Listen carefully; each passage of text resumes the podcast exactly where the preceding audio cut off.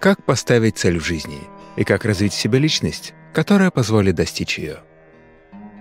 Ваши мечты, цели и желания, ваши устремления. Будет лучше, если вы посвятите им какое-то время, чтобы понять, Будет ли все это действительно что-то для вас значить, даже через 25-50 лет? Будет ли это по-прежнему значить для вас что-то, даже когда вы будете на смертном ложе? Вы должны задуматься над этим. К чему бы вы ни стремились, о чем бы вы ни мечтали, какие бы цели вы ни ставили, действительно ли это будет что-то для вас значить? Потому что большинство из этих целей — ловушки. Это просто ловушка, стоит вам попасть в нее, и вы не сможете вернуться назад. Там дорога с односторонним движением. Я хочу, чтобы вы подумали над этим. Потому что если вы спросите тех, кто старше вас, если спросить их, о чем они мечтали, когда им было 18, большинству сильно повезло, что ничего из этого не сбылось.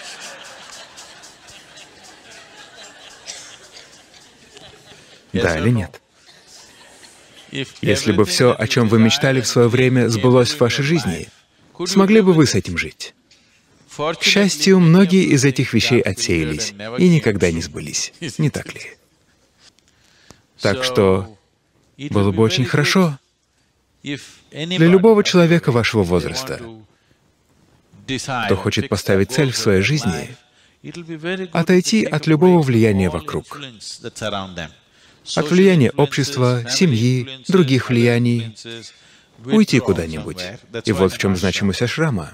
Уйти куда-нибудь, просто сесть, медитировать, дойти до определенного уровня ясности и радости. Вы должны принять решение, когда вы очень счастливы, когда присутствует ясность восприятия, а не когда вы отчаянно пытаетесь ставить перед собой цели. Отчаянные цели будут много для вас значить в тот момент, но на следующий день вы начнете задаваться вопросом, зачем вы вообще во все это ввязались. Так что если вы устанавливаете направление своей жизни, то лучше всего, если вы сделаете это, когда вы будете умиротворенными, счастливыми, когда будете обладать определенной ясностью, не так ли? Когда ничто вокруг не оказывает на вас влияния. Просто побудьте наедине с собой, сядьте и решите, кем вы действительно хотите стать в своей жизни, что для вас будет иметь значение в вашей жизни в долгосрочной перспективе, для вас, не для кого-то другого, для вас. И вам не нужно развивать в себе личность для этого. Просто прилагайте к этому усилия, и необходимая личность появится. Вы должны понять, что такое личность. Английское слово «личность» — person происходит от слова «персона». На латыни «персона» означает «маска». Из тех, что использовали в старых театрах. Один и тот же человек играл много ролей. Скажем, ставит Рамайну. Вы должны сыграть и роль Рамы, и Ситы, и Лакшмана. Для каждого из персонажей есть своя маска. Вы держите эту маску и разговариваете как Рама, затем откладываете в сторону. Берете другую, разговариваете как Сита, затем откладываете в сторону. Берете еще одну, разговариваете как Хануман и затем откладываете. Вот как раньше исполнялись пьесы. Такие маски назывались словом «персона». Так что личность означает, что вы держали такую маску, и маска приклеилась к вашему лицу, и теперь вы не способны ее снять. Вот что значит личность. Люди пытаются развивать свою личность, потому что они не чувствуют свое существо. Вместо реальности вы пытаетесь придать форму подделке. Если вы будете в контакте со своим существом, зачем вам нужна будет личность? В ней нет необходимости. В разных местах вы можете обладать разными личностями. На самом деле так и есть. Или вы застряли с одной личностью. У людей попроще есть только одна личность. Другие же в разных сферах жизни обладают разными личностями. Не так ли? Если бы вы видели меня до 1999 года, то есть до освящения Диана Линги, я был совершенно другим человеком. Все во мне было другим. До этого произошло многое, что было выше меня, но это было осознанным. В то время я был направлен на достижение одной цели. Я был в определенном состоянии.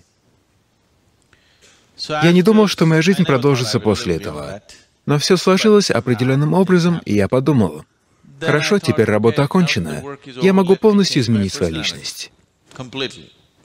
Для определенной цели я создал определенную личность, и теперь, когда все закончилось, я решил, что позволю себе изменить ее. Я сказал тем, кто был со мной, я собираюсь изменить мою личность. Не пугайтесь, я все тот же парень. Они сказали, никаких проблем. Я сказал, просто держитесь, потому что все изменится. Все вам не изменится. Как я действую, как я говорю, как одеваюсь, изменится все. Они сказали, нет проблем, мы знаем вас, мы вас любим. Я сказал, это хорошо, просто держитесь крепче, потому что когда что-то кардинально меняется, люди начинают разбегаться. Многие из них ушли, потому что они не могли в это поверить. Где тот человек, которого они знали? Он просто испарился. И вот новый человек, с которым они не чувствовали никакой связи. Я предупредил их перед тем, как изменился, и несмотря на это, многие из них ушли. Многие из тех, кто были мне очень близки, ушли, потому что я изменился. И я сказал им, что собираюсь измениться, потому что одна фаза работы была завершена, и теперь пришло время изменить мою личность. Как я выгляжу, как одеваюсь, как говорю, какой я, я поменял все. Я даже изменил предпочтения в еде. Я изменил личность и заодно решил изменить еду. Так что личность — это нечто, что вы примеряете на себя сами. Но процесс стал настолько неосознанным, что вы думаете, что это и есть реальность. Вы спросили, как мне выработать личность? Это значит, что вы сами ее выдумываете. Выработать — это все равно, что придумать, не так ли? Вы выдумываете ее. Придумайте такую, которая нужна, чтобы выполнить определенную задачу. Но вы должны уметь и отложить ее в сторону. Если она прилипает к вашему лицу, это превращается в мучение. И тогда к вам придет страдание. You can take on any kind of personality, but when you want to keep it down, you must be able to keep it down. Вы можете примерить на себя любую личность, но когда вы захотите отложить ее в сторону, у вас должна быть возможность сделать это. Жил на свете один мудрец. Он был невероятно мудр. К нему толпами приходили люди. Однажды этого мудреца заметил король и решил, что такой мудрец должен работать у него во дворце. Он сказал ему, «Станьте моим главным министром, потому что такой мудрый человек, как вы, не должен терять время, сидя под деревом. Вы должны служить народу». Мудрец ответил, «Я согласен, но при одном условии. Вы должны выделить мне одну комнату во дворце, где я каждый день буду проводить один час. Вам нельзя туда заглядывать или спрашивать, что там. Нельзя пытаться попасть туда силой. Эта комната должна оставаться закрытой для вас, ваших слуг, охраны и для всех остальных. Король сказал, «Конечно, это не проблема. Вы хотите такую комнату, пожалуйста, зачем мне смотреть, что в ней? Будет вам комната». Каждый раз, перед любым важным совещанием, мудрец, который теперь стал министром, и начал носить соответствующую одежду, подходящую для дворца, запирался у себя в комнате и целый час не выходил из нее. Прошли месяцы, годы, и любопытство короля. А вы знаете, что любопытство привело нас даже на Марс. Так что король захотел узнать, что же он там делает внутри. Начали распространяться всякие слухи.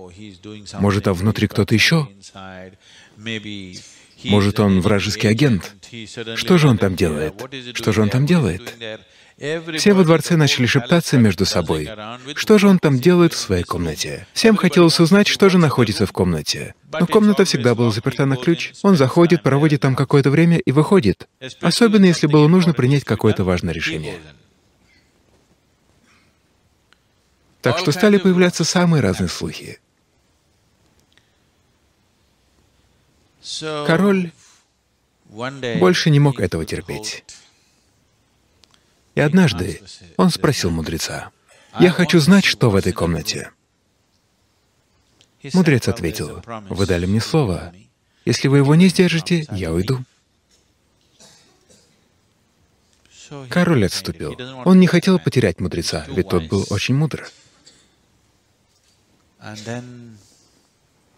Но придворные начали говорить, «Как вы можете позволять это? Мы не знаем, что происходит там внутри, это может быть опасно», и все в таком духе. И однажды, когда мудреца не было рядом, они взломали дверь и вошли внутрь. Посмотрели вокруг. В комнате было пусто. Ни мебели, ничего. Пустая комната. Просто пустая комната. Так чем же он здесь занимается? И тут они увидели, что в углу висит изношенная одежда. И рядом на полу стоит чаша для подаяний. Они не могли ничего понять. Когда пришел мудрец, он сказал, «Что ж, вы увидели, что хотели?» Король спросил его, «Но чем же вы здесь занимаетесь?» Мудрец ответил, «Когда мне нужно принять какое-то важное решение, я прихожу сюда, надеваю свою старую одежду и сижу здесь с чашей для подаяний. Я не хочу, чтобы королевские дела влияли на меня. Я не хочу, чтобы моя мудрость оказалась потеряна в этой дорогой одежде и драгоценностях. Поэтому я прихожу сюда, надеваю свою одежду, сижу с чашей для подаяний, принимаю решение и выхожу. Вы же не сдержали свое обещание. Сказав это, он ушел.